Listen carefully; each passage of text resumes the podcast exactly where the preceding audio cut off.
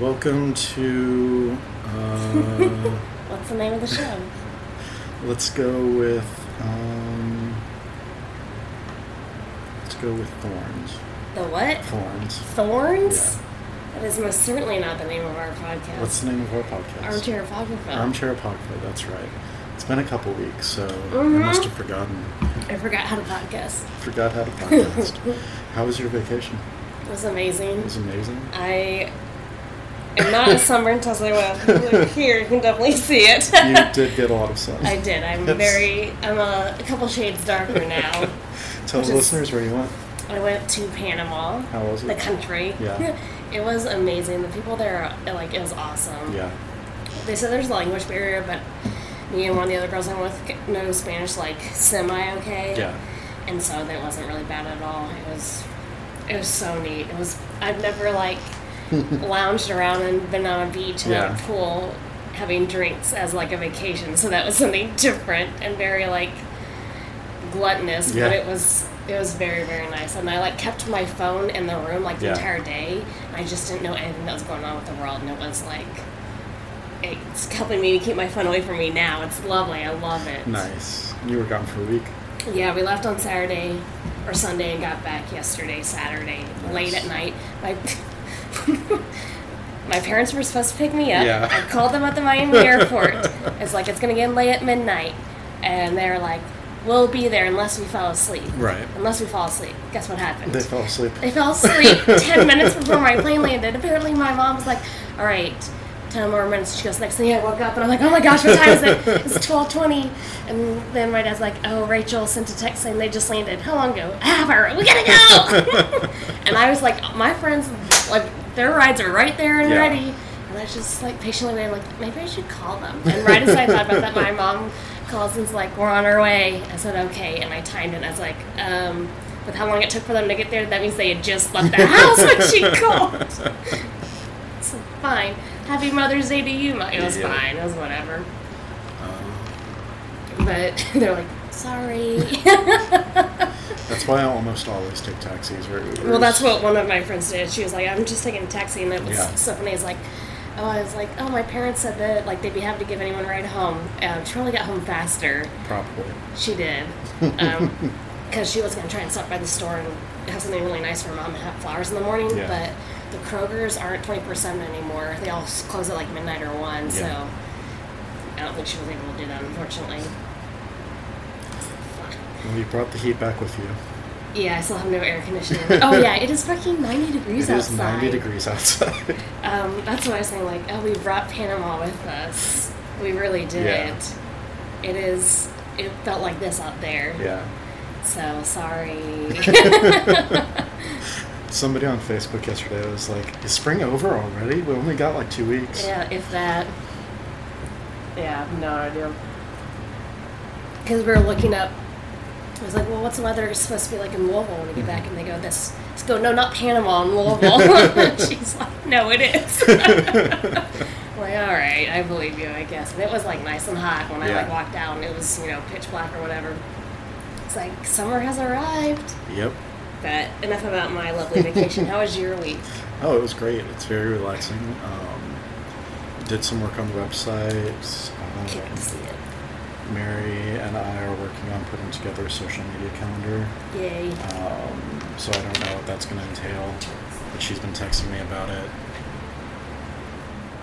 Just so we can um, maybe helpful. There okay. we go. Sorry. Uh, the Facebook is live. Uh, the um, the Patreon is live. All of that good stuff. Cool. Yeah. All right. Things We're, are happening. Things are happening. Were you here for Derby, or did you miss it? No, I left the next morning, so okay. I did I did watch Derby, and um, my horse did not win. Yeah. Because I never go for the favorite, although the favorite wins like eighty and one hundred times. I do not care.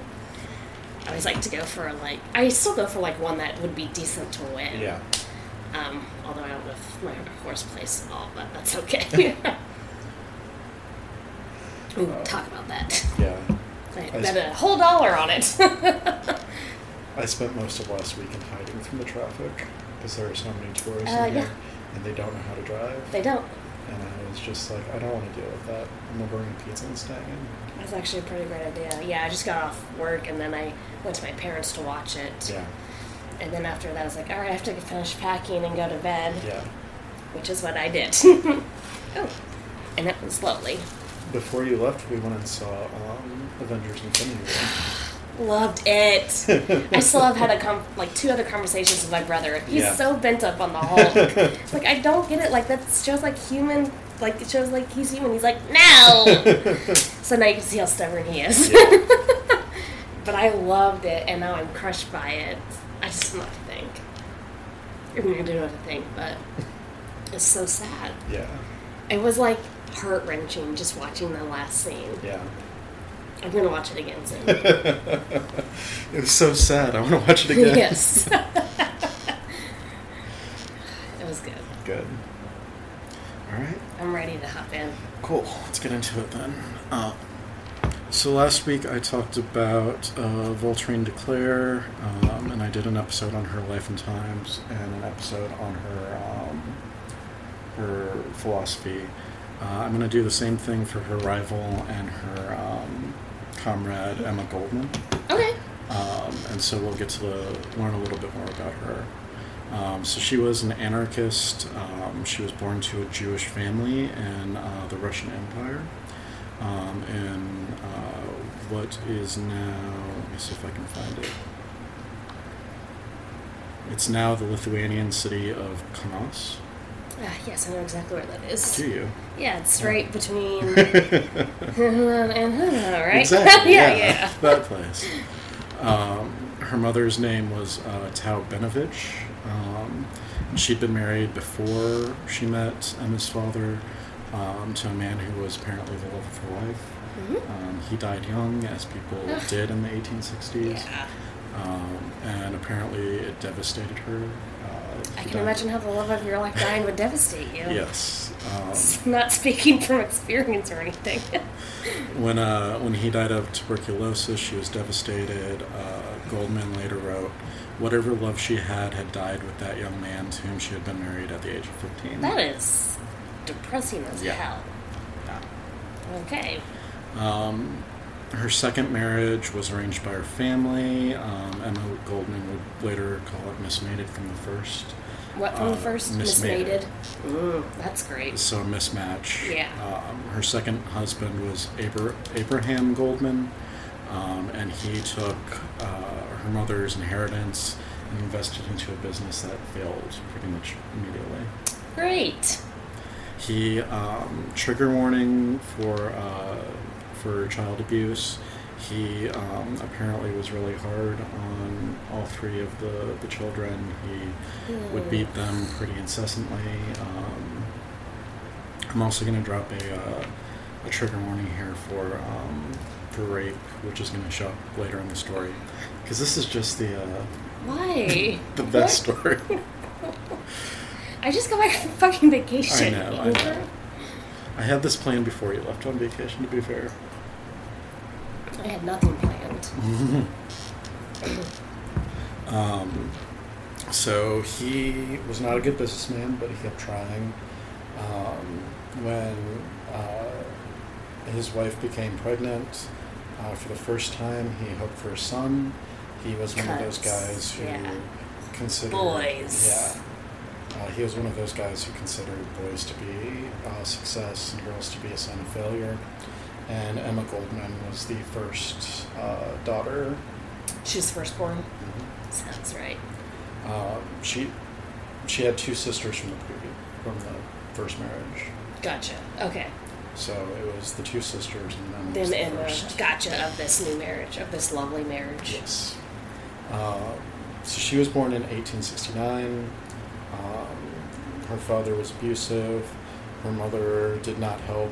Uh, he used to beat them incessantly. Um, they would later have uh, three sons. Um, so he, See, he's, he should be happy yeah, now, right? He he would eventually get his sons, uh, but he was not happy that the first one was a daughter. Oh my God. Uh, Goldman, uh, she liked her two half-sisters. Um, Helena and Lena, mm-hmm. um, but she had a complicated relationship with them because they weren't full sisters. Um, Lena was distant and uncharitable, uh, but um, Helena, who was That's the oldest... That's a weird explanation for someone distant and uncharitable. Distant and uncharitable. I hope I'm never described like either of those. Sorry, how's the other one? Helena was the oldest, and she was comforter. Um, she was apparently the caretaker of the family. Yeah. Uh, and she, um, Goldman would say that whatever joy it had, her childhood and her childhood came from Helena. Okay. Um, when Emma was young, uh, the family moved to uh, the village of Papil, where her father ran an inn. Um, at the age of seven, Goldman moved with her family to the Prussian city of Königsberg, which you might actually know where that one is. Yes. Königsberg? Yeah, yeah I actually know where that is. Good. Yeah. Um, I'm not telling you, though. um, that's where uh, she got her first uh, real schooling um, at the Realschule. Uh, but she had... Um, harsh teachers, as many back then did. Uh, Russian who, harsh teachers. Yes. Prussian. Prussians. Prussians.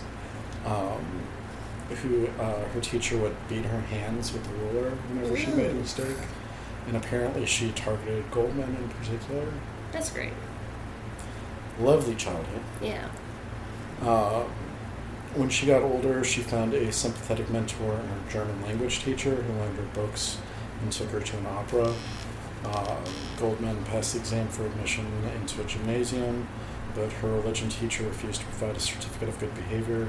She was unable to attend. So she had the chance to go on to better schooling and was not allowed to. What? Yep. I don't like hearing these stories at all, Andrew, and you know that. Well, it'll get better once she gets through her, her childhood. Well, it's... it's a complicated story, but it's... There's good mm. stuff in there, too. This sounds like... This wouldn't be Netflix. This would be like H B O or Showtime show. This would definitely be an H B O show. Yeah. Um, they would eventually move to the Russian uh, capital of Saint Petersburg, where her father opened one unsuccessful business after another. Um, Why doesn't he just try something else? Because he has the money and he Ugh. wants to succeed. You can't, like...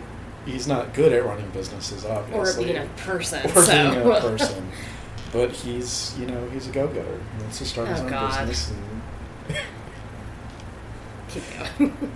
um, as a teenager, Goldman begged her father to allow her to return to school, to put her into uh, a college or somewhere where she could, like, develop herself as a as a um, academic. Yeah. Um, and he refused constantly. Mm-hmm. Naturally. Um, he said that girls do not have to learn much. All a Jewish d- daughter needs to learn is how to prepare gefilte fish, cut noodles fine, and give a man plenty of children. Oh my gosh! Where's a knife so I can stab him? We need a, a time travel device to go back. And yeah, time, yeah, I'll get that on that out. first. Gotcha. Uh, so she she began reading on her own. Um, she was particularly fascinated with the nihilists who were responsible for assassinating Alexander the Second. Mm-hmm. Um, she was intrigued by uh, the history of the Russian uh, assassinations, um, and she uh, she took particular interest in um, the Chernovsky novel What Is to Be Done, uh, which features the protagonist Vera, who adopts a nihilist philosophy and escapes her oppressive family to live freely and organize a sewing cooperation. All right. So you can see how that kind of protagonist would appeal to her. Yeah, yeah, I'm trying to, yeah. The wheels are turning and perfect. um, apparently it changed her life. It remained a source of inspiration throughout her life. Um, her father, meanwhile, continued to insist on a domestic future for her, and he tried to arrange for her to be, mar- be married at the age of fifteen, um, and she fought about the issue. Um, she worked at a corset shop uh, where she was forced to fend off unwelcome advances from Russian officers and other men. Um, this is where that uh, yes. trigger warning from earlier comes in. one person um, took her back to a hotel room and committed what she called violent contact. Mm-mm. Um, this kind of scarred her for life. Uh, she felt that that encounter forever soured her interactions with men. Yeah. Um, she does meet the love of her life later, so...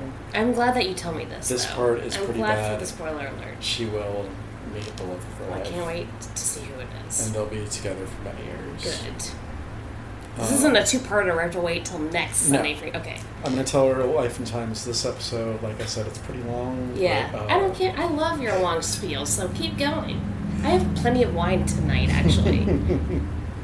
So the oldest sister moves to New York in eighteen eighty-five. Goldman follows her.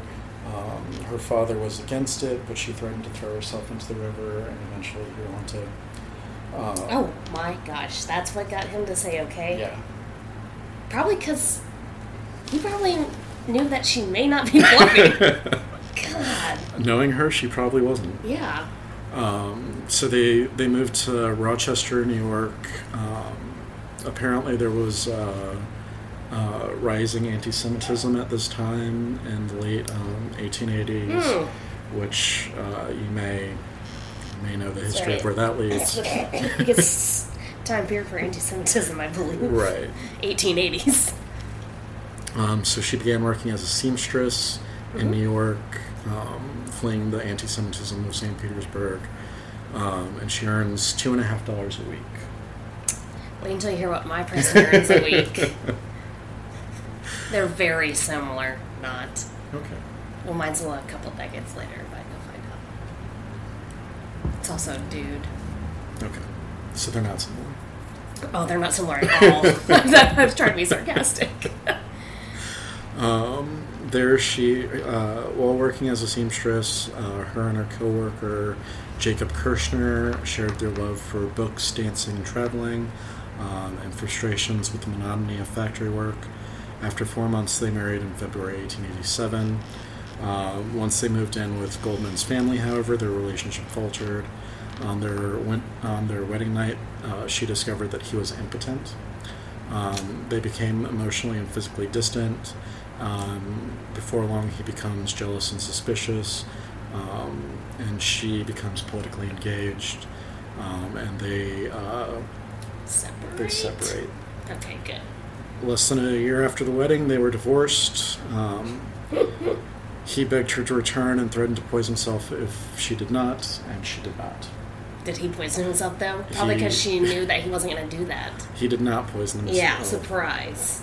Um, her parents, always the uh, the understanding people, considered her behavior to be loose, um, and they were first they refused to allow her into into their home anymore. But if well, never mind.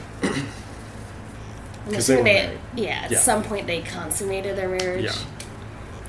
Um, so she took her sewing machine and she left Rochester and she headed southeast to New York City. N Y C. Uh, yep, N Y C. Um, New York, New York. um, so around this time, she's becoming politically engaged. This is uh, eighteen eighty-six, the Haymarket, Haymarket Affair Sounds in Chicago, um, which I've talked about before. Mm-hmm. She starts discovering anarchism. Um, on her first day in New York, she meets two men in a cafe.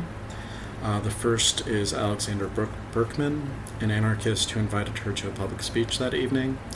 Um, they went to hear Johann Most, editor of the radical publication called Fahrenheit, and an advocate of propaganda of the deed. Ooh. Do you remember what that is? No. It's anarchists using violence to instigate change. Ooh. Okay. This is going to be important. Yeah. um, so she uh, she kind of falls in love with Alexander Berkman, and she kind of... Uh, falls in love with Johann Most's philosophy. Um, Johann Most uh, takes her under his wing, becoming her mentor. He encouraged her vigorously, telling her that she was to take his place when, she, when he, is, he was gone. Um, one of her first public, public talks in support of the cause was in yeah. Rochester. Um, okay. After convincing Helena not to tell her their parents of her speech, Goldman... Uh, Goldman had trouble writing. Um, she wrote l- later, "Something strange happened. In a flash I saw it. Every instant of my three years in Rochester, the Garson factory, its drudgery and humiliation, the failure of my marriage, the Chicago crime, and I began to speak. Words I had never heard myself utter before came pouring forth, faster and faster. They came with passionate intensity. The audience had vanished, the hall itself had disappeared. I was conscious I was conscious only of my own words, of my ecstatic song." Wow. Impressive. Yes. Um, so she begins refining her public persona. Uh, she found she finds herself um, arguing with most over her independence. She wants to be independent. She wants to be free. He wants her to be under his wing. Um, after a momentous speech in Cleveland, she felt as though she had become a parrot, repeating most views, and resolved to express herself on the stage. Upon her return to New York, most became furious and told her, "Who is not with me is against me." And so she she leaves the newspaper and joins with another publication, Die Autonomie. Ooh. Um, meanwhile, she had begun a friendship with Alexander Berkman, whom she affectionately called Sasha. Quote-unquote friendship. Quote-unquote friendship. Uh, before long, they become lovers and move into a communal apartment with modest Freida Stein and Goldman's friend Helen Minkin on forty-second Street. Um, although they're... It's a popular street, I hear. Yes. forty-second Street. I don't know what area of New York that is. I think it's near where the Macy's is. I don't know how long forty-second Street is. I have no idea. Um... Although their relationship had numerous difficulties, Goldman and Berkman would share a close bond for decades, united by their anarchist principles and commitment to personal equality. And they would stay together forever. For decades. Yay! Maybe not forever, but definitely for decades. They drank the eternal juice, and they're together forever. In eighteen ninety-two, Goldman joined with Berkman and Stein in opening an ice cream shop in Worcester, Massachusetts. I'm Tell hoping, me that was successful. I'm hoping that uh, I pronounced that right. Um, Worcestershire sauce. Yes, exactly. Uh, after only a few months of operating the shop, however, Goldman and Berkman were deflected from the venture by their involvement in the Homestead Strike. Okay. So, um, do you know what the Homestead Strike was? I've you've mentioned this before. I think I probably yes. Did. Uh, so there was a factory owned by Andrew Carnegie in Homestead, Pennsylvania. Mm-hmm. Um, it was a steel plant, and uh, the Carnegie Steel Company and the Amalgamated Association of Iron and Steel Workers were in talks for, you know, raise, safety precautions, stuff that we kind of take for granted now. Um, and those talks broke down. So uh, the factory's manager was a Henry Clay Frick, and he was a fierce opponent of the union. Um, and when the final rounds of talks failed at the end of June, management closed the plant and locked out the workers, who immediately went on strike. Strikebreakers were brought in, and the company hired uh, the Pinkerton guards to protect them. Pinkertons! The Pinkertons. Uh, we've talked about them before, too. Mm-hmm. On July sixth, a fight broke out between three hundred Pinkerton guards and a crowd of armed union workers. So uh, Emma Goldman and Andrew Berkman, they uh, decide to follow their own philosophy of um, by the deed, and they decide uh, that... What do they do? What do they do, Andrew? They decide that they're going to assassinate Frank. Oh, okay. Um, Nothing else going to go there, but somewhere near there. They expected that the action would inspire the workers to revolt against the cap- capitalist system. Uh, Berkman chose to carry out the assassination and ordered Goldman to stay behind in order to explain his motives after he went to jail. Berkman tried and failed to make a bomb, um, and then he set off for Pittsburgh to buy a gun and a suit of decent clothes. Goldman, meanwhile, tried to help fund the scheme through sex work. Oh... I don't like this story anymore. Um, once on the street, she caught the eye of a man who took her into a saloon, bought oh. her a beer, gave her ten dollars, informed her she did not have the knack, and told her to quit the business. Wow, that's not All right. Twist again. Um, she said that she was too astounded for speech and wrote to her sister, Helena, claiming illness and asked for fifteen dollars. Um, Did Helena give her that fifteen dollars? Yeah. The loving sister? Yeah, the compassion, the comforter. The comforter. On July twenty-third, Berkman gained access to Frick's office with a concealed handgun and shot, shot Frick three times and then stabbed him in the leg. Oh my god. Frick survived. Yeah, he stabbed him in the leg. Why of all places would you stab him in the leg? Well, he was probably going for the femoral artery. Oh, ooh, okay. But yeah, I'm, gotcha. I'm guessing that he missed. I'll just go for the neck or something. You Not would, that I would ever do it. I would actually squirm and, like, just run away. I would probably go for the neck if I was him, but that's just me. No, uh, just that thought is, like, making me squirm. I'll just use it. No, I'm not going to use anything. I'm just going to not solve my problems by assassinating anyone. Please don't assassinate me. I don't plan on it. Drink some more wine, you'll be fine. Uh, yes.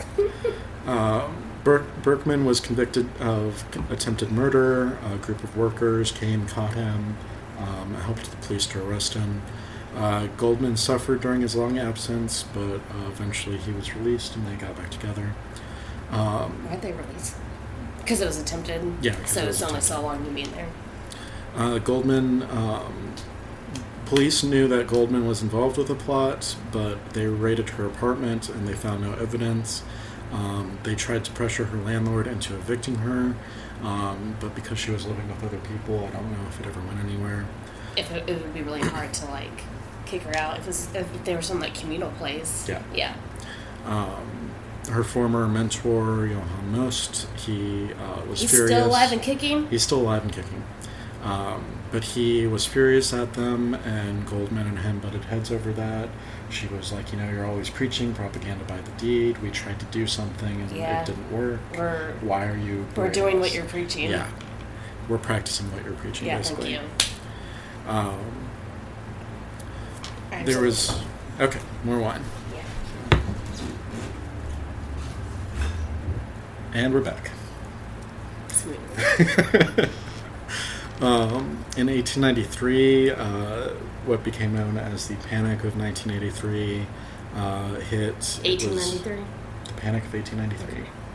Uh, it was one of the biggest economic crises of the century. Oh, yeah. Uh, by the year's end, the unemployment rate was higher than twenty percent. Yes. Um, there were hunger demonstrations, and sometimes these demonstrations would give way to riots. Um, yeah, because people are hungry. Ugh. Exactly. I almost saw two fucking fights at the air, Miami airport. Over hunger? Not over hunger, okay. But it's like people being antsy and like, I need this, I need that. Which yeah. I get why. Well, one of them was just people coming in line and just like, oh my gosh, everyone waits in line. The other one right. was like, I don't even want to get into it, but like, we're all just into where we're going. But they had flights that like needed to be catching and nothing was moving. Yeah, yeah. And usually they let those people go ahead, but they weren't really letting that. Right. We had plenty of time, so we were just like, we're away from over here, just waiting to get through security. Because you have to go through customs yeah. when you come back in the country, and that's what these people were doing. It's like, yeah. okay. Sorry. It's okay. That was a segue. But, yeah. like, so what I'm saying is people get really feisty over, like, unemployment Yeah, things. Simple stuff. So I can imagine if it's doing due to hunger for you and your family. Right. Hell yes. Exactly.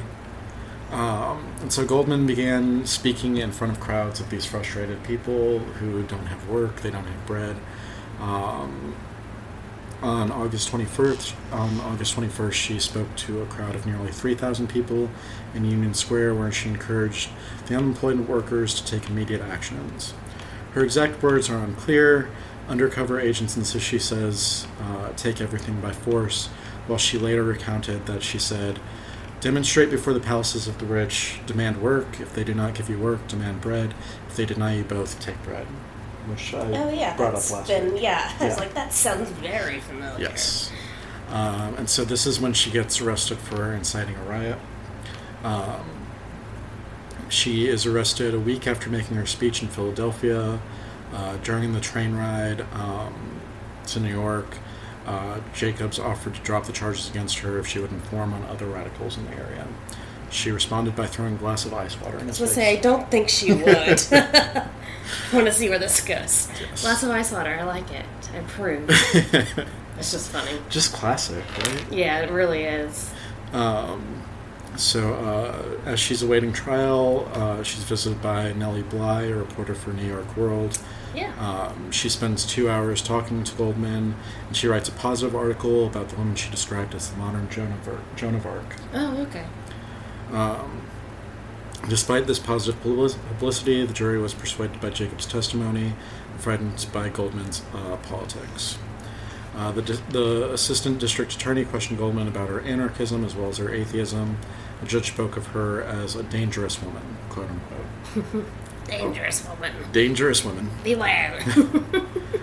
She was sentenced to one year in Blackwell's Island Penitentiary. Um, once, in sh- once inside, she suffered an attack of rheumatism and was sent to the infirmary. Uh, there she befriended a visiting doctor and began studying medicine. So in, in addition to her anarchism and her uh, her needlework, she's able to uh, help people. Needlework on people. Yes. um, she also re- reads while she's there because I suppose there's probably nothing else to do. I bet there's. They don't. She didn't have to bring her iPhone with her. I, I don't think they let you take your. your they iPhone they into they make you put that in the desk. Yeah, yeah, yeah. yeah. Um, Uh, she gets released after ten months, and a raucous crowd of nearly three thousand people are greeting her. Oh my gosh. Um, she soon be- became swamped with requests for interviews and lectures. Uh, to make money, she decided to perfu- pursue the medical work that she had studied in prison. Uh, however, her preferred fields of specialization, which are midwifery and massage, mm-hmm. aren't available to nursing students in the U S at this time. Really? Midwife? Yep. Actually, I do remember that from what I told her about. All right, talking about Kennedy's yeah. Rosemary, about yeah. how the midwife literally pushed the baby back in because they're not allowed to help out. Bad idea. Bad idea. Um, so midwifery and massage aren't uh, available to nursing students in the U S, so she goes to Europe, lecturing in London, Glasgow, and Edinburgh. Um, and there she meets other anarchists, Errico Malatesta, who I've talked about before, mm-hmm. Louise Michel, and Peter Kropotkin, who I don't know if I've mentioned before. I feel like I would recognize that last name, and I don't recognize that last name. Okay, cool. So, Kropotkin? Kropotkin. Yeah. I will definitely be doing an episode about him in the future. Okay, cool. Um, in Vienna, she receives two diplomas uh, and puts them to work immediately back in the U S Uh, she alternates between lectures and midwifery. She conducts the first cross-country tour by an anarchist speaker. Hey. Um, in November of eighteen ninety-nine, she returns to Europe, where she meets the anarchist Hippolyte Havel, uh, with whom she went to, to France and helped organize the International Anarchist Congress on the outskirts of Paris. So she's doing pretty well for herself. Yeah, I was going to say, like, she's just traveling everywhere, doing things. So, you know, meeting these people. All this good stuff. There's got to be something bad to come. Damn it, Andrew. I think that was in the beginning. What happens now? Don't tell me. You already know the story. Um, on September sixth, nineteen oh one, a man by the name of Leon Czolgosz. Ah, yes. Assassinated someone, perhaps. Assassinated someone pretty important. Uh, Maybe the president? President William McKinley. Um, shoots him twice in the chest with a yes uh, a pistol that he had under her coat. Uh, one of the anarchist memes on the internet is Leon Czolgosz did nothing wrong. um, so Czolgosz is arrested and he's interrogated. Um, during the interrogation, he claims to be an anarchist and yeah. says that he had been inspired to act after attending a speech held by Goldman. The authorities used this as a pretext to charge yeah. Goldman with planning McKinley's assassination. She's like, no, no, no. That's like saying Jodie Foster helped with the exactly. assassination yes. attempt of Reagan. Exactly. um, well, I mean, not quite. But in her uh, in her talks about Czolgosz, she's she would later say that he, she found him kind of weird. Um, so she had, did meet him? She did meet him once before. Uh, He's he tried to become friends with her, um, and her and companions. She was like, no. And like I said, she said that he was kind of weird. Uh, she said that she considered him harmless, but you know. Yeah, I mean. Yeah. Uh, during a talk in Cleveland, he had approached her and asked her on advice on what, what books he should read. Uh, he had also uh, come into the Isaac House asking a series of questions um, and she assumed that he was an infiltrator um, and didn't want to talk to him. Oh, okay. Um, Talk about living with paranoia. Yeah. Uh, although Czolgosz had repeatedly uh, denied Goldman's involvement, the police held her in close custody, uh, subjecting, subjecting her to what she had called the third degree. Um, she had explained her housemate's distrust of Czolgosz, and it became clear that she had not had any significant contact with the attacker. Yeah, okay. Um, before McKinley died, Goldman offered to provide nursing care for McKinley, referring to him as a human being. Mm-hmm. Um, Czolgosz, despite considerable evidence of mental illness, was convicted of murder and executed, which a lot of people were pissed about. He executed him really fast. Yes. Like, it was really fast. It was after like weeks. Yeah. yeah. I remember reading about that. Like, that was.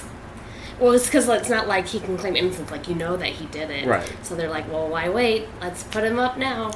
Well, the, the reason that he should not have been executed was because he was probably mentally, mentally ill, ill and probably did not understand I don't what think he was they doing. Knew what mental illness was like. Exactly. It's the eighteen nineties. Um, after Czolgosz was executed, Goldman withdrew from the world. Uh, her fellow anarchists kind of consider her to be, uh, what's it called, uh, kind of an outsider. Yeah. Um, the press is vilifying her because she inspired the I was about to say, now she's got... I would, she should take a step up. And Berkman is still in prison, um, so she can't be with him. And she says it's bitter and hard to face life anew. Mm-hmm. Um, she started going by the moniker E G Smith, um, and she vanished from public life and took on a series of private nursing jobs. There we go. What did I say? I should be her P R. That's what you need to do. um, so eventually Congress uh, starts to um, starts to crack down on anarchists with the Anarchist, Anarchist Exclusion Act. Um, a coalition of people and organizations across the left end uh, of the political spectrum oppose the law on the grounds that it violates free speech. Um, and she comes forward as kind of their voice. Okay. Um, returning to, to public life. Um, when an English anarchist named John Turner was arrested under the Anarchist Exclusion Act and threatened with deportation, Goldman joined forces with the Free Speech League to champion his cause. The League enlisted the aid of attorneys Clarence Darrow and Ed- Edgar Lee Masters, who took Turner's case to the U S Supreme Court. Although Turner and the League lost, Goldman considered a victory of propaganda. She had returned to anarchist activism, um, but it was taking its toll on her. She reported that she had never once felt so weighed down in her life. Um, she said that she forever she feared that she was forever doomed to remain public property and to have her life worn out through the care of the lives of others. Oh. Um, in nineteen oh six, she starts a publication of her, of her own. It's called Mother Earth. Uh, Mother Sounds Earth. granola-y. Granola-y. Not where my mind would have gone, but Mother it does. Earth. Yeah. yeah. um, Mother Earth was staffed by a cadre of radical activists, including Hippolyte Havel, who she had met in Europe, uh, Max Baginski, and Leonard Abbott. Um, in addition to publishing original works by its editors, uh, Mother Earth Uh, reprinted selections from a vari- variety of anarchists from around the world, including Pierre-Joseph Proudhon, uh, Peter P- Kropotkin, Friedrich Nietzsche, and British writer Mary Wollstonecraft, who was Mary Shelley's mother. Yeah. I feel like I have to say that every time. No, you should. It, like, I recognize it, but then when you say yeah. it, then I'm like, yes, that is it. Because I am very bad with names, yeah. so please. Um, please keep reminding me. So she's writing frequently about anarchism, politics, labor issues, atheism, sexuality, and feminism. And she's using the printing press to do it. Um, on May eighteenth of the same year, Alexander Berkman was released from prison. Uh, carrying a bouquet of roses, Goldman met him on the train uh, platform Aww. and found herself seized by terror and pity as she beheld his gaunt, pale form. Oh, I bet. Uh, neither was able to speak, and they returned to her home in silence. For weeks, he struggled to readjust to life on the outside.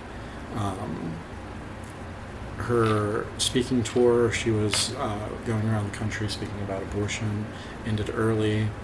Um, Berkman intended, intended to kill himself and purchased a, a revolver, um, but he uh, decided not to. Um, he returned to New York with Goldman um, and found uh, found that a group of al- al- a group of activists who had uh, gathered around her um, in the the wake of the McKinley assassination. Mm-hmm. Uh, represented to him like new life. Oh, nice! Um, and so he found he found himself in this assembly, and finally he said, "My resurrection has come," um, and set about returning to the work. Uh, Berkman took the helm of Mother Earth in nineteen oh seven, while Goldman toured the country to raise funds to keep it operating. Uh, editing the magazine, he found revitalizing. His relationship with Goldman was a little bit rock, rocky, but they ma- maintained a close friendship. Um, he had an affair with a fifteen-year-old anarchist named Ugh, Becky Adelson. Uh, Goldman was pained by this, but con- considered it a consequence of his prison experience. I thought experience. You said that this was a very love story, and this sounds like nothing like it. It's a love story. They are together for, for decades. decades. With an asterisk. Actually, two asterisks. It's just the love story that you might see on um, Grey's Anatomy. Or, God. Um, something, to, something to that effect. Um... Later that year, she serves as a delegate from the U S to the International Anarchist Congress of Amsterdam. Uh, anarchists and syndicalists from around the world gathered to sort out the tension between the two I- ideologies, uh, but no decisive agreement was reached. There's not really a tension between anarchists and syndicalists anymore, so eventually they worked it out. um, over the next decade, she travels around the country nonstop, delivering uh, lectures and agitating for anarchism. Um, the Anarchist Exclusion Act had made a lot of people upset, and she finds a lot of people willing to listen to her in the in the uh, wake of that. Um, when the U S Justice Department sent spies to observe, they uh, reported that her meetings were packed. Writers, journalists, artists, judges, and workers from across the spectrum spoke of her magnetic power, her convincing presence, her force, eloquence, and fire. Mm. Hoity-toity. Um, in nineteen oh eight, Goldman meets uh, and falls in love with Ben Reitman, the so-called hope, uh, the so-called hobo doctor. All right, now I need a third asterisk on this thing.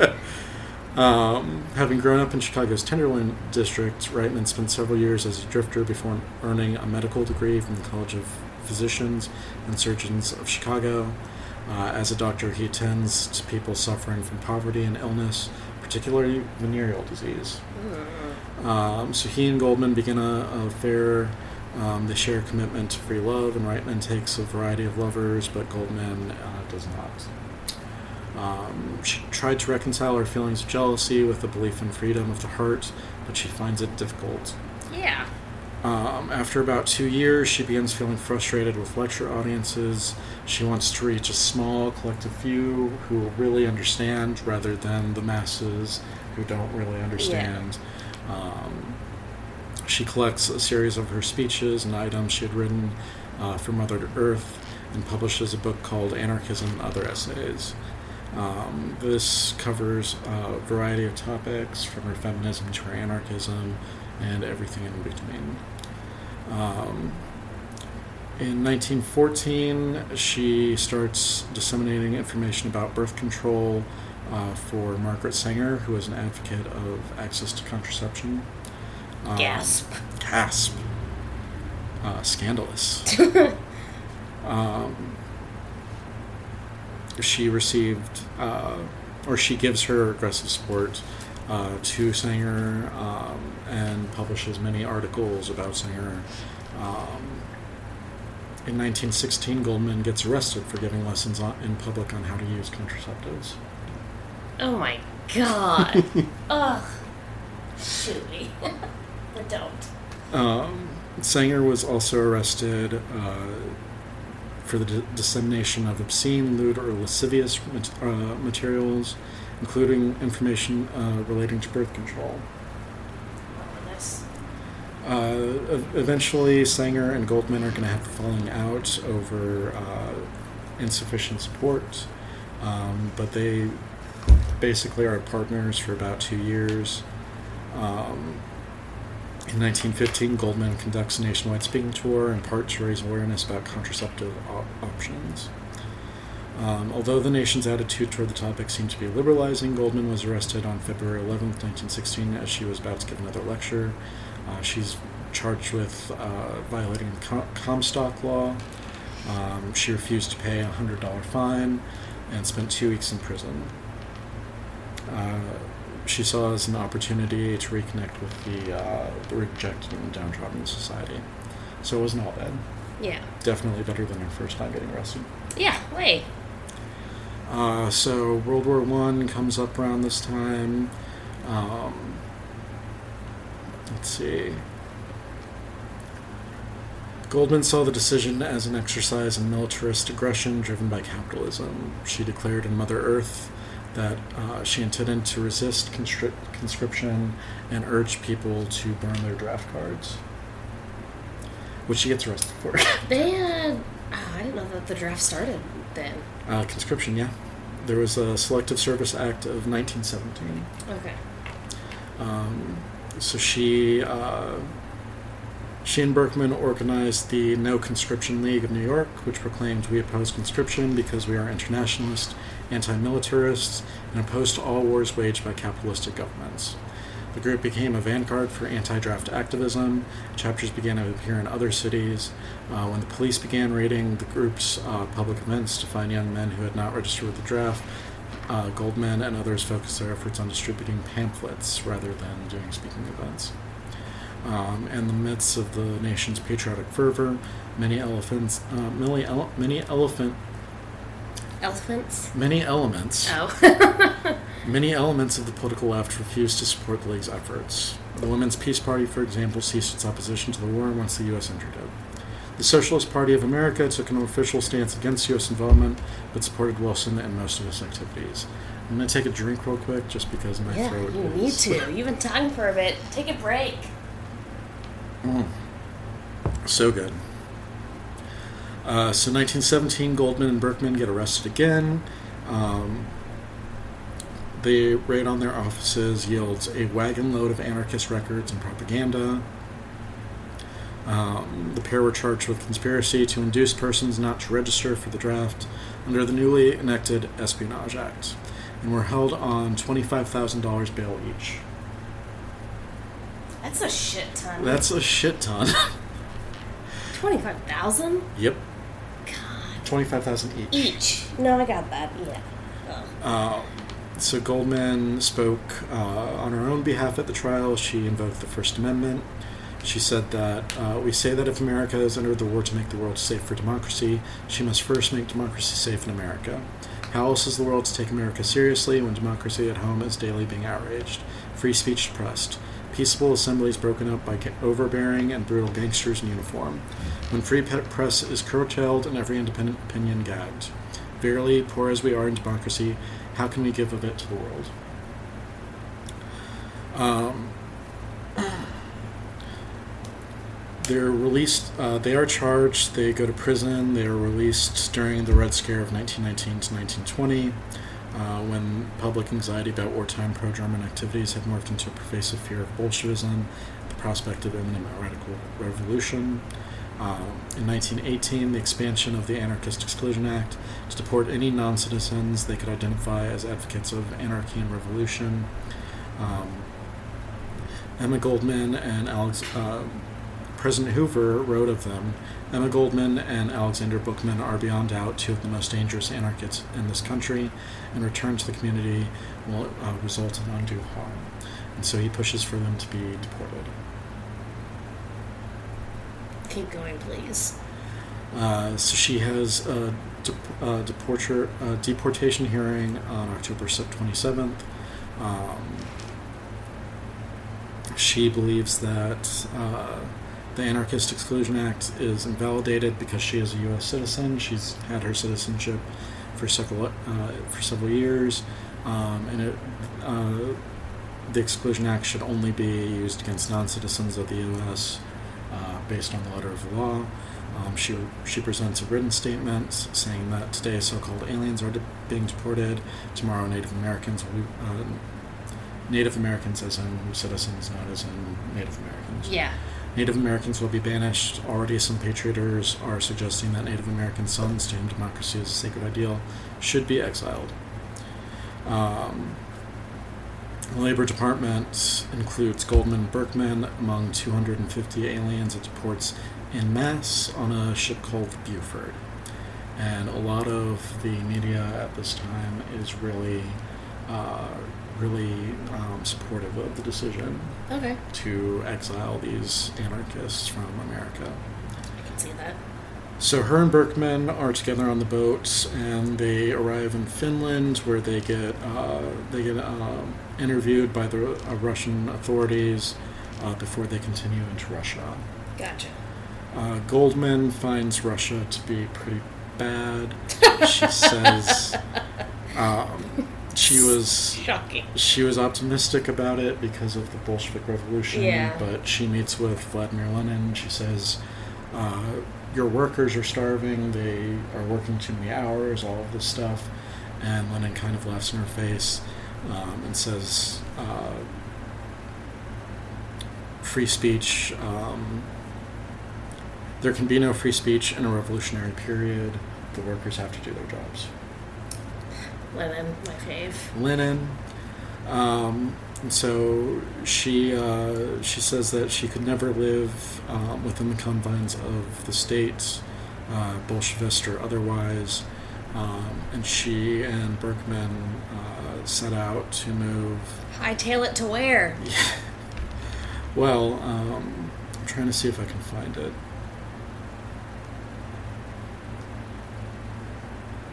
Days after returning to Petrograd and Saint Petersburg, she's hot, she's shocked to hear a party official refer to free speech as bourgeois stu- superstition. Um, she starts going around inciting workers to speak. Um, in May nineteen twenty-one, strikes erupted in Petrograd. Um, she felt that she had a responsibility to support the strikers. She said to remain silent now is impossible, even criminal. Um, she goes and... Um, helps the Kronstadt Rebellion, uh, sailors and soldiers. Um, Goldman and Berkman decided that there was no more future in the country for them, and so they left the country and went to the Latvian capital of Riga. Uh, the U S commissioner in the city wired officials in Washington, D C, who began re- requesting information uh, from other governments about the couple's activities. After a short trip to Stockholm, they moved to Berlin for several years. And that's where um, that's where they end up for a little while. While here, she writes two books. One is My Disillusionment in Russia and My Further Disillusionment in Russia. That's uh, a great sequel title. Um, she found it difficult to acclimate to the German leftist community in Berlin. Communists don't like her because she doesn't like Bolshevik. Uh, she doesn't like uh, what's going on in Russia. Liberals don't like her because she's a radical. Basically, only the only comments that she has are the anarchists. Um, Goldman moved to London in nineteen twenty-four, while Berkman stayed behind in Russia.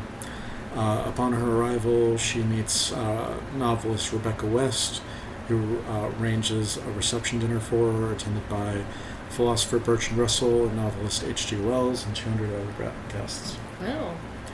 Um, as she's there, she speaks about her dis. Uh, dissatisfaction with the Soviet government, and the audience finds her shocking, and uh, a few a few people are uh, reported as having left during her speech because they didn't want to hear what she had to say. Okay. It's like, did they not know who she was beforehand? Maybe uh, not.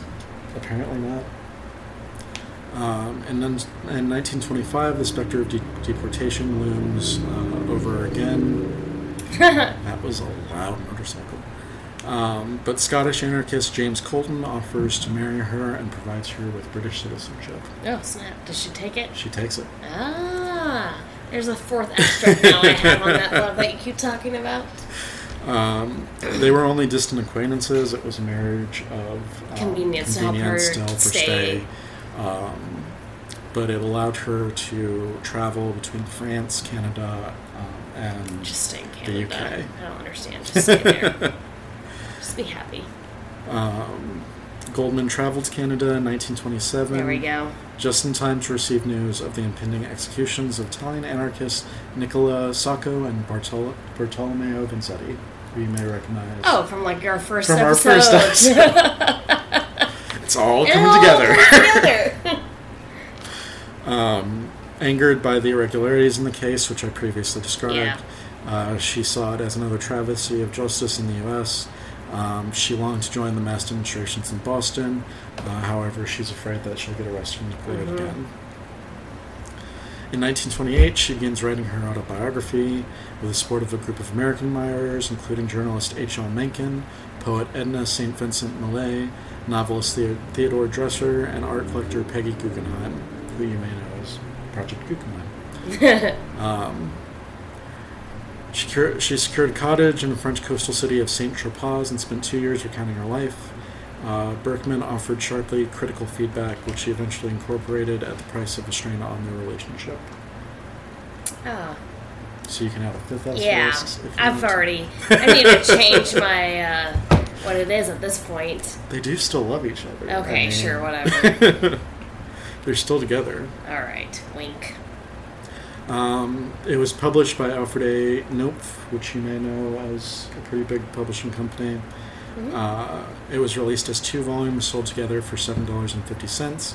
However, um, Goldman wasn't... Uh, Goldman was pretty mad that it was uh, um, being sold for so much. She urged it to be sold for no longer than five, uh, no more than five dollars. Uh-huh. Uh, but it was the Great Depression. And Knopf decided that uh, the sales were sluggish, so they had to raise the price to keep the uh, the profits. Okay. Uh, critical reviews were pretty uh, enthusiastic, but because sales were sluggish, yeah, wasn't very well sold. Um, in nineteen thirty-three, she receives permission to lecture in the U S under the uh, condition that she speak only about drama and her autobiography, not about current political events. Okay. Uh, Did she do that?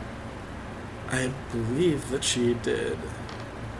Um, in nineteen thirty-four, she re- returned to New York to generally positive coverage, except for the communist publications who were still mad about her uh, reporting about uh, what's happening in Russia. What's, what's happening in Russia. Um, in May, her, her visa expires, and she returns to Toronto. Um, in nineteen thirty-six, um, her... Uh, In nineteen thirty-six, Andrew Berkman undergoes a pair of prostate gland operations and recuperates in Nice, and she goes back to him and cares for him during his co- uh, his um, recuperation. All right. I don't believe... I mean, I believe that they still love each other. Yes. Um, that's... That's the end of their relationship. Oh, okay, it's... great. Now as I'm, like, back on board... Then you tell me that? Yes. Jeez. Um, let's see. Recuperating in Nice, um, he missed Goldman's sixty-seventh birthday in Saint Tropez. Um, she wrote in sadness, but he never read the letter. Um, she received a call in the middle of the night that Berkman was in great distress. She left for Nice immediately, but when she arrived that morning, Goldman found that he had shot himself. He killed himself. Um... So that's the end of the relationship. Okay, yeah, I get that. But they were together for about four years. Okay, keep going. In July nineteen thirty-six, the Spanish Civil War starts. Um, have we talked about that on this podcast? If anything, I think it's only been a mention. Okay. Um, so nineteen thirty-six, the Spanish Civil War starts. We need to do an episode about that. That's what I was just thinking. Um... The Spanish anarchists fighting against the national for- forces start started the uh, anarchist revolution. Goldman was invited to Barcelona, and in an instant she she wrote to her niece, "The crushing weight that was pressing down on my heart since Sasha's death left me as by magic." Um, so she is welcomed by the Confederaci- Confederación Nacional de Trabajo, the Workers' Federation, and the Federación Anarquista Ibérica, the Free Anarchist Federation. Okay. Um, and that's where she spends most of her time uh, organizing in a community run by and for anarchists. Um, after touring a series of collectives in the province of Huesca, she told a group of workers, "Your revolution will destroy forever the notion that anarchist uh, that anarchism stands for chaos. Anarchy is order." Um, she began editing the weekly C N T F A I information bulletin um, and responded to English language mail. Goldman began to worry about the future of Spain's anarchism when the C N T F A I joined a coalition government in nineteen thirty-seven against the core anarchist principle of abstaining uh, from state structures, and more distressingly made repeated concessions to communist forces in the name of uniting against fascism. She wrote that cooperating with communists in Spain was denial of our comrades in Stalin's concentration camps. Uh, you may know this, it doesn't say it in this article, but um, later, Stalin refuses to send help when Franco's forces invade uh, the, anar- the free anarchist territories. The free anarchist territories fall to fascism because nobody comes to the rescue. Nobody comes to the rescue. Um, so it turns out that Goldman was right. uh, delivering lectures and giving interviews, Goldman enthusiastically supported the Spanish anarcho-syndicalist. She wrote regularly for Spain and the World, a biweekly newspaper focusing on civil war. Um, in May nineteen thirty-seven, however, communist-led forces attacked anarchist strongholds and broke up the agrarian collectives. Um, newspapers, newspapers in England and elsewhere accepted the timeline of events offered by the Second Spanish Republic at face value. British journalist George Orwell, present for the crackdown, wrote, "The accounts of the Barcelona riots in May beat everything I've ever seen for lying." Touché. Uh, Goldman... Um, Goldman leaves and returns in September, but finds that uh, the people of the C N T F A I, which she had originally worked with, uh, are appearing to her like they're in a burning house. Um, the anarchists and the other radicals around the world refused to support their cause. The nationalist forces declared victory in Spain just before she returned to London. Frustrated by England's repressive atmosphere, which she called more fascist than the fascists, she returned to Canada in nineteen thirty-nine. Yes, Canada. That's what I'm saying. Uh, as the events preceding World War Two began to unfold in Europe, Goldman reiterated her opposition to wars waged by governments. She says, "I loathe Hitler, Mussolini, Stalin, and Franco, but I would not support a war against them and for the democracies which, in, the, in my last analysis, are only fascist in dis- disguise. She felt that Britain and France had missed their opportunity to oppose fascism, and that the coming war would only result in a new form of madness in the world. In nineteen forty, Goldman became uh, paralyzed during a debilitating stroke. Um, she became paralyzed on her right side, um, and th- although her hearing was unaffected, she could not speak. She survived for three months, um, taking visitors, uh, trying to communicate with them yeah. through gestures, um, however not being able to beco- uh, communicate with them, um, becoming frustrated. Um, on May eighth, uh, she suffered a second stroke, and on May fourteenth, she died in Toronto at the age of seventy. The U S Immigration and Naturalization Service allowed her body to be brought back to the United States. She was uh, buried in um, German Waldheim Cemetery in Forest Park, which also houses the Haymarket Martyrs and uh, Voltairine de Clare. Voltairine! Voltairine. Cheers on that. You need more wine. I know. We'll pause before I start. That was... terrific, Andrew. Thank you. I really enjoyed that one. That was a long one. It was. We're going to take a quick break, and we'll be right back. All so right. So that was my story. What was your story? um. Well, it's not going to top yours. Okay. But I just want to talk about one of, like, one of the original, like, stars mm-hmm. on the screen, if that makes sense. Um, I just love his... His comedy, or like, well, I'll talk about more, is like what I think is amazing. I want to see it come back. Okay. And I want to talk about Buster Keaton. Nice.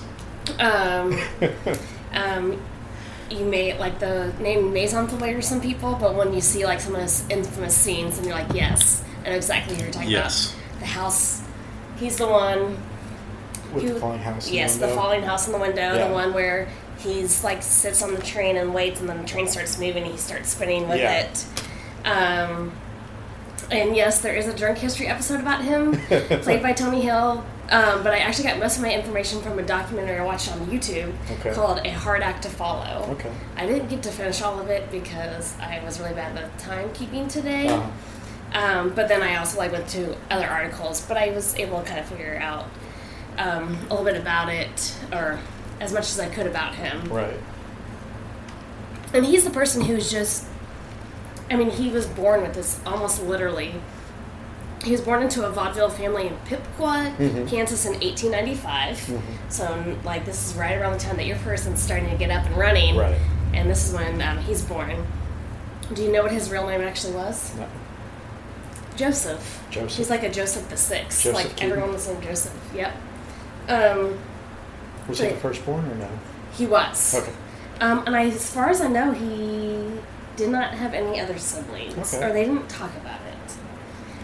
Um, but they talked about his father because his father actually did appear in some of his movies with him. Yeah. Um, so as you know, his roots are in vaudeville. And by the age of four, he was actually a regular in his family's vaudeville act. Um, and this is the most famous thing. It was in the articles. It was in uh, Drunk History, but how he got his name. So in the act, Houdini. He also traveled with Houdini, so he yeah. actually knew Houdini pretty well. Just that just like fucking blows my mind. I don't know why he does as much as it should, but it does. Um, so when he was six, um, Joseph at the time fell down some stairs, um, or he kept always falling down stairs, and yeah. then one day Houdini said, well, that sure is a buster, and for some reason that name stuck, and he just went by it. Um, but uh, the father said, well, that's a good name to use. Um, he had no formal education. Okay. He kind of just grew up in the vaudeville family. Um, he did learn that all he kind of learned were like the mechanics of gags and things like that. Yeah.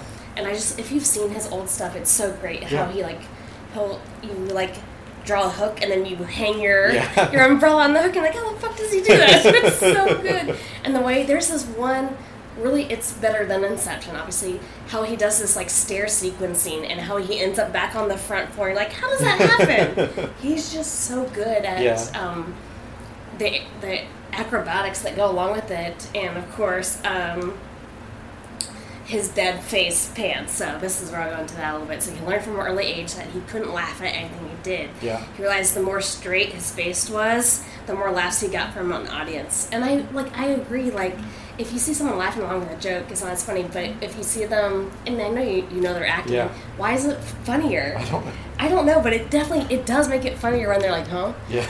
And you know they know what they did, but. I don't know, that's always fun. So that's why he's also known for his deadpan face, yeah.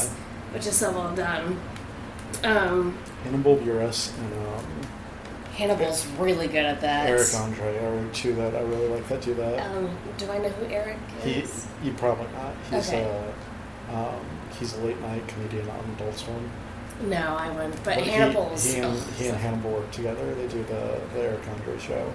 Well, it kind of reminds me a little bit like Tig Notaro. His like just just says yeah. it's so monotone and yeah. f- like flat. And you're like it's hilarious.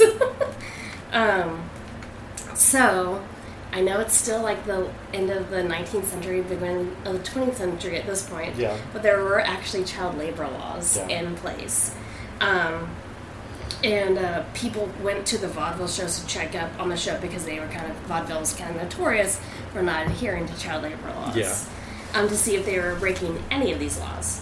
And they came across Buster Keaton, and he's like five, six at the time. And you need to look at five, six-year-old Buster Keaton in vaudeville because it like because he's standing next to his dad, and mm-hmm. he's literally dressed as a mini version of his dad. So he has the suspenders. He has they did something to make him have a, uh, a receding hairline, a cigar, like some facial mustache. Like he literally looked. The eyebrows. Yeah, the, everything, yes. He literally looked like a mini version of his dad. Yeah. It was so funny. See, I'll have to like Google for you later. Um, so,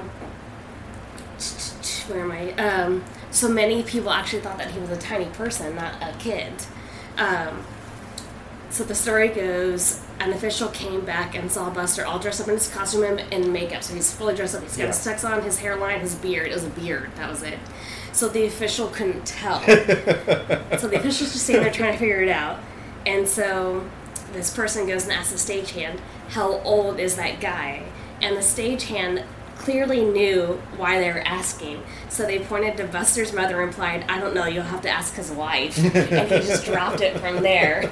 So he kind of got away with it. That's kind of like a a good story. I don't know if it's true or not, but I love it if it is. Um, but he kind of left his Wadsville family when he was a young adult. Mm-hmm. And I think it started in New York, and that's where he ran into Fatty Arbuckle. Mm-hmm. And um, got him into this one movie where it dealt with like molasses in a hat and flour being tossed at him. Yeah. Um, and it was actually Arbuckle who taught him how to edit a film. You know, way back in the day where he had like clipped the frame by frame to see how you wanted it to go. Yeah. And he became... Uh, like he became obsessed with it. He loved editing. He loved learning everything about photography. Yeah. So this is really great that this was kind of his start with it. And him and Fatty Arbuckle had like such a dynamic that Keaton got his own studio. They call it eight two-reelers a year. Um, and the two-reelers, um, I just mean like literally two rolls of film, but uh, they weren't like super, I mean they're not like movie length that they are today. They right, were right. shorter. Um, and his salary, much like your friend at two dollars and fifty cents a week, mm-hmm. oh no, he made one thousand dollars a week. Wow. Which is more than I make now, which, I mean, yeah, you'd have to make fifty-two thousand dollars if you make one thousand dollars a week now. Yeah. Um, which I do not. Uh, uh, uh, so he started at one thousand dollars a week and twenty-five percent of the profits. Wow. Yeah. That's a good um, ass deal. Yeah, I don't know how the fuck that happened. Uh, one of his movies was called The High Sign, uh, and this is one that he was notorious that people realized that, you know what, even though his stage, Buster, is known for a deadpan face, this was one of the movies where he could not keep a straight face. He kept laughing and ruining so many shots because he kept laughing, and they're like, stop it, but he kept thinking it was funny, which I think is great. Like, if you get that deadpan person right, right. who can never break the laugh. I can't remember why, um, but I have to, I need to watch this movie. Another one is a movie called One Week, which I, when they kept showing the clips on this, it was hilarious. I just want to go back and watch these films all night. Um, it's a movie about a newly married couple. It's him and this lady, and they're given a house, and you can that you can build in seven days. So they give you all the materials, yeah. and then you build it, and it should take you a week. Um, well, someone changed the numbers on the crates. Uh, so when they built the house, it was very askew and lopsided, so it didn't look right. Then they discovered they built it on the wrong lot, um, so they try and move it in this lopsided house, but it gets stopped on the train tracks, and you see a train coming. It's one of those classics, like, you see it coming, and they all flinch, and basically um, it misses the house because they're on the other tracks, and they're like, oh, thank God, um, and then as they're, like, like high-fiving, yay, we missed yeah. it, another train on the other end flies by and completely demolishes their house in seconds. Like, it's so, like, you, you should see this coming, but it's so funny when you see it. And what's great is, like, this is still the silent era, so it's all silent film yeah. at this point. Um, that being said, uh, for a lot of silent film, scripts are very much used, but for Buster Keaton's case, it actually, they didn't really have scripts. Yeah. Um, they came up with gags as they went along. If they knew the beginning and the end, Um, the middle could be worked out. That's literally said by one of the guys who did the stunts with him. It's like, well, if we knew how we wanted to start, we knew how we wanted to end, we kind of went along with the middle. The rest is improv. Mm-hmm. Yeah, basically. Um, so the documentary that I mainly watched, uh, so that uh, Buster Keaton had marriage on his mind for a while, but was so busy with work. And then he did break his ankle while filming The Electric House, and it was literally an um, escalator in a house, and I think some kind of freak accident happened, and he broke it, and they're like, well, now that he has a break, he married this lady named Natalie Talmadge, Talmadge, and when they got married, her whole family moved in with them, which sounds awful, um, meaning her parents and two sisters, so you didn't just get a wife, you got four other people. Dang. Yeah. And I don't know, it didn't explain why that happened, because they didn't approve of him because they thought lesser of him, because they were wealthy, and they didn't really think much of actors or something along those lines. I think one of them was like a producer. I'm not really sure. Um, and so, yeah, they were all well off, so I don't know why they fucking moved into a house with him, but it's I'm not going to... Old-timey values. Yeah, yeah. yeah. Um, but he actually put into his reelers um, how he didn't get along with the family, so it showed him with his new wife, and like right. instead of two sisters, like two brothers who are like being really mean at the dinner table, or like they all eat and he like goes to get something and all the food's gone, you know, things like that. Right. Um, but then basically he went from doing these two reelers to feature films. So now right. we're actually going to like at that time feature film was like a little over an hour, I believe. Um, and they, he had to do, uh, stop doing what they called impossible gags, basically, because he was the one who's like, well, we gotta do it, and he did it. Like, there was yeah. no stunt man. Like jumping from building to building. Oh, yeah. Or, yeah, yeah. And when he missed it, they just kept filming, which is how one of the iconic scenes happened. He's like, well, now that I that missed that, we'll just show me keep falling through yeah. all these things. Um, uh, because of his gags, he always had scrapes and bruises, and... One of uh, one of his worst accidents was on the set of Sherlock Junior in nineteen twenty-four. There was a water tower like thing that he was holding on to, and yeah. it breaks, which okay. was what it was supposed to do. But he didn't realize how much water pressure would be coming out, and it hit his neck on the railroad. If you see it, it looks like, oh my god, like yeah. like it literally gets his neck, and like, it gets his neck on the railroad that's right oh, there, wow. um, on the railroad track. Excuse me. So they actually had to stop production for a few days, but he thought nothing of it until thirteen years later, he went to a doctor, and the doctor asked, when did you break your neck? He broke his fucking neck and didn't realize. Damn. Yeah.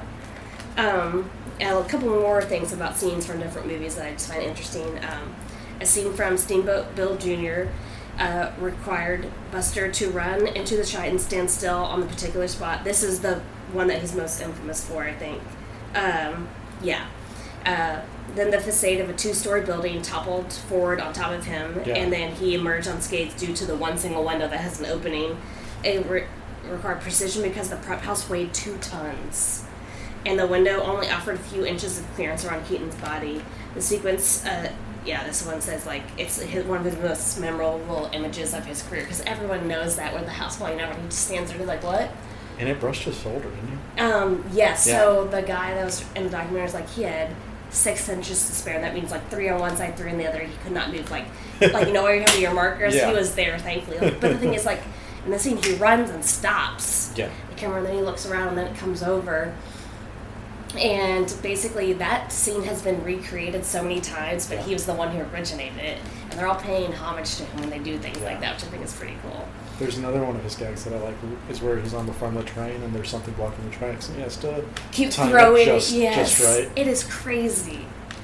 Yeah. Um, now we're going to talk a bit about his most famous, what they, what we consider his most famous movie now. Yeah. Uh, do you know the name of it? It's all right. I remember it when I hear it. I, it's called The General. Okay. And it came out in nineteen twenty-six. Um, It is, like, right now considered one of his greatest, greatest achievements. I think it's in one of A F I's, like, top one hundred movies of all time. Um, but it actually re- received mixed reviews at the times. It was too dramatic for some film go- for some filmgoers expecting a lightweight comedy from Buster. Right. And then um, reviewers questioned his judgment in making a comedic film about the Civil War, because it does revolve around the Civil War, so it has to do with this train. And, like, they did all this portrayal of, like, the Civil War reenactment behind yeah. him. Um, and it didn't get a lot of laughs, so it actually didn't do well at the time. Aww. Hashtag how most iconic movies of all time happen, I feel like. Um, and it, hits. They considered it a yeah, an expensive misfire, and Keaton was never entrusted with total control over films again. Um, his distributor at the time, United Artists, insisted on a production manager now, who monitored expenses and interfered with certain story elements. Um, he was with United Artists for two more feature films, and then exchanged his independent setup for employment with the big Hollywood setup M G M at the time. Right. And then this is where kind of a little bit of his um, control was going further away. Yeah. So he was forced to use a stunt double during some of his more dangerous scenes, something he had never ever done before, because M G M wanted to protect Buster, as we all know. Right. Um, M G M literally changed his character, so he had established like his repertoire for like, this is Buster when you see him on the screen. Yeah. They literally, and they show this in the scene, made him into a sad clown looking for empathy. He literally had like clown makeup, Aww. Which is like, like mm-mm. Um, he was so demoralized during the production of nineteen thirty-three's What? No Beer, which is a really weird name for a title, I think, that M G M fired him after the filming was complete, despite the film being actually a hit. Right. Um, but there might be more to it, and I'll get to that right now, too. Um, but basically, he just got... He just hated it. Right. Um, and as... I feel like... I think you know, and most people know, but maybe not everyone knows, that he was an alcoholic. Like... Oh, yeah. He... And some say he drank out of loneliness. Some say he drank because he lost all this control when he went to M G M. I don't know what his words are. This were just what his friends were saying right. in this documentary. I mean, there are many reasons to drink, and it could have been, like, for more than just one reason, too. Um... And so he, and they even said in the documentary, like, you can tell in What No Beer that he is not, something's not right. And that right. could also be a reason why M G M let them, let him go. Um, so he would try to, quote unquote, fix his alcoholism several times. Um, they call them cures or things like that instead of rehab. Right. Um, and uh, this is where he met a nurse Uh, named May Scriven. I'll have to tell you about her a little bit. Okay. So in nineteen thirty-three, right when that film was released and he mm-hmm. was fired, he went to get his cure of alcoholism. um, he married his nurse May Scriven during what he literally called an alcohol binge, about which he afterwards claimed he to remember nothing. Um, so he later called that period an alcoholic blackout. Like, he doesn't remember marrying her. Yeah. Scriven herself would later claim that she didn't know Keaton's real first name until after the marriage because everyone knows him as Buster Keaton, not Joseph. Um, all that being said, they were married for three whole years. I don't know what happened. Does it say Buster on their marriage license? Because I'm pretty sure that's not legal. No, I think at the, I think it said Joseph. Um, oh, shoot. I think I, like, deleted a little bit. But basically, shoot, I did delete a little bit. Give me one second. No worries. Um, oh, shoot. I can remember her name, but I want to make sure it's right. So, that happened, and he kind of, like, didn't... He wasn't as popular anymore, all this other stuff. Mm-hmm. Where is she? There she is. Um, but after that, he met, in thirty-six or thirty-seven, this lady named Eleanor okay. Norris. Eleanor Norris. Yeah. Who was twenty-three years his junior, so a bit younger, but um, they got married in nineteen forty, mm-hmm. and she has been credited by several people as saving Keaton's life by stopping his heavy drinking, his heavy drinking, and helping his career. Nice. Yeah. Um, the marriage lasted for twenty-six years up until his death. General disclaimer to women: you don't have to fix alcoholics. That's not your job. No, no, no. But it's and good that she did. Or, like, maybe it was... I don't know. Yeah. You can't have... Yeah, it's all right. about you. It's all about you, your independence, your freedom first. Yeah. Um, because he did sober up. I don't know. It doesn't say exactly when he did, so I don't know if it was before or after marriage, but he did eventually stop drinking. Um, or at least it wasn't as bad as it was. Um, but... Um... So between nineteen forty-seven and nineteen fifty-four, they appeared regularly in the Cirque Medrano in Paris as a double act. She came to know his routines so well that he oft, she often participated in them on T V revivals. Oh. Yeah. Nice. I know. Um, so even though he kind of disappeared after being fired from M G M, he still, like, did several things. Charlie Chaplin helped, like, try to get him some work and things like that. But he kind of had, like, a resurgence in the fifties and sixties from new moviegoers who, like, went back and saw old films of the time and called him a, a movie genius with his yeah. acts and stuff. So he kind of got famous with the young, hip crowd in the fifties and sixties, so which is kind of cool. Um, uh, and then he... But then nothing else. Like, he did things here and there, uh, but not too much else. But... Um, He died in February of nineteen sixty-six at the age of seventy, as well as your, as a, I can't even call her Eddie. Emma Goldman. Yeah, Emma. I was like, Ed, that's so good. Um, Emma. Um, at age seventy of lung cancer. Um, so that's a that's like a very short thing about his life. His films are just so interesting to yeah. watch. They're just yeah yeah. And you can't watch a bit of them on YouTube for free, so yeah. that's kind of nice. Uh, one of the things I would suggest anyone to look at is something called The Art of the Gag. It's like an eight-minute YouTube video that literally shows how he does his scenes and how if you shot from one angle, that's why he got so into filmmaking. If you shot from one angle, it looks stupid. Yeah. But if you shot from another angle, it like you see the joke yeah. as it goes. Um, and there are some parts where it's funny if you as the audience know what's going on and you know that they don't know what's going on. But in other parts, it's it's funnier when you're with them and you also don't know what's going on. It's really it's a really good. I'm, sounds like a college kid did it, like yeah. the guy doing the voiceover, but it's really well done. Um, and it's just, it tells you all about it. I'm going to show it to you after this. Anyway, What's so. the name of it? It's called The Art of the Gag. The Art of the Gag. Um, usually, um, when I was looking at Buster Keaton, I think if you just do Buster Keaton, The Art of the Gag, it should, sh- it should be the first thing on YouTube that shows up. Listeners, go watch that. It's so good. um, and then a couple other, like, my interesting facts. Yeah. Keaton served in the United States Army in France with the fortieth Infantry during World War One. His unit remained intact and was not broken up to provide replacements, um, as happened to some other late arriving divisions. Uh, but during his time, he suffered an ear infection. They didn't say they don't say why that permanently permanently impaired his hearing. So that was interesting. Um, and they didn't go into they didn't go into that into the film. Um, And then I really liked this one. So his silent sp- his silent film spoke for themselves. When he went over to M G M yeah. is when he actually started doing like talkies. Yeah. He wanted to start doing it earlier, but uh, the United Artists like was like, no, this is not how people know you. But he was like, well, this is what's going to happen. Right.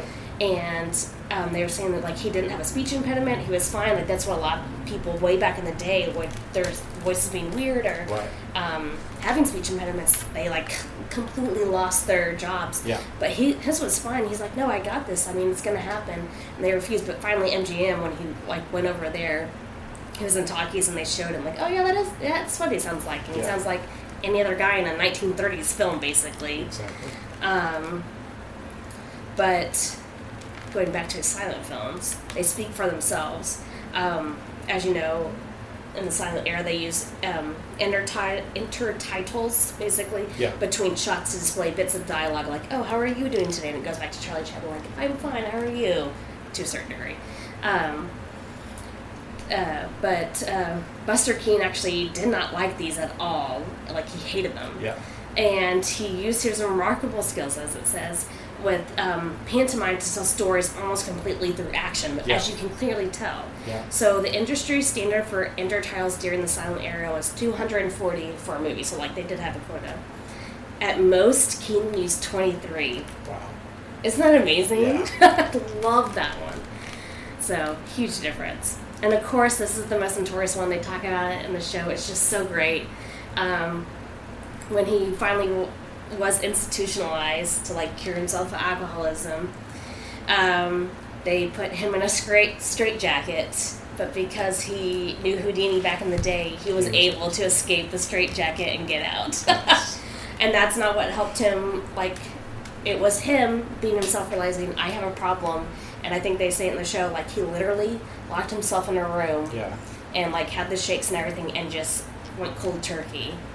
And that's how he basically stopped drinking. He dried out, as they used to say. Yeah, he dried it out himself. Because it, it's all about you. Like, you have to want it. You can't want it for somebody else, a right. significant other. You can't want it for your children. You can't want it for your dog. You have to want it for you. And I think he finally got to there. Nice. That's my guess. Awesome. So that's a little bit about Buster Keaton. Oh, I shouldn't close that. I'm going to show you the YouTube thing afterwards. But, um... I don't know, I just like find his film so fascinating. I want to see something like that come back in, but yeah. it'd be so hard to see how you kind of do that with today's what magic. Are your, what are your favorite Buster Keaton films? Um, I really liked the one with the house. Yeah. Um, it was just well done, because the, I can't remember the actress's name who's with her, him, and she did just as brilliant of a job. Yeah. It was... And just seeing those two work together and, like, stumble across, it was just, it was hilarious. And I really do, I do like that one. And I've never actually seen The Journal. I do want to see that. They, all they talked about a lot was like filming the big setup because there's like a, a, a train mm-hmm. and it costs a lot of money, and then yeah. I didn't make up for it. Um, I'm not seeing that, but um, one of the best ones is like uh, I'm trying to see if it'll remind me. Yeah, that one's really good. And then there's the one where he's like um, I can't remember the name, but people think he's robbed something, so it's almost like a Charlie Chaplin film where he like sees like he's wanted and he tries to run away and he's trying to get away, and it's so funny. He runs into like a cop on the side corner. Was that Modern Times? Was that the one you watched? It's no, it's not Modern Times because okay. that's Charlie Chaplin. This is literally Buster Keaton, almost the same scenario. Okay. But he does a really good job of like playing with the cop and like doing something with him to like distract him and then run away. Um, I'll have to I'll have to see if I can find it on here. Okay. It's like, it's good, but basically um, the one week is just, it's hilarious. I like it. Okay. I think it's like twenty minutes. Nice. All right. That's all I got.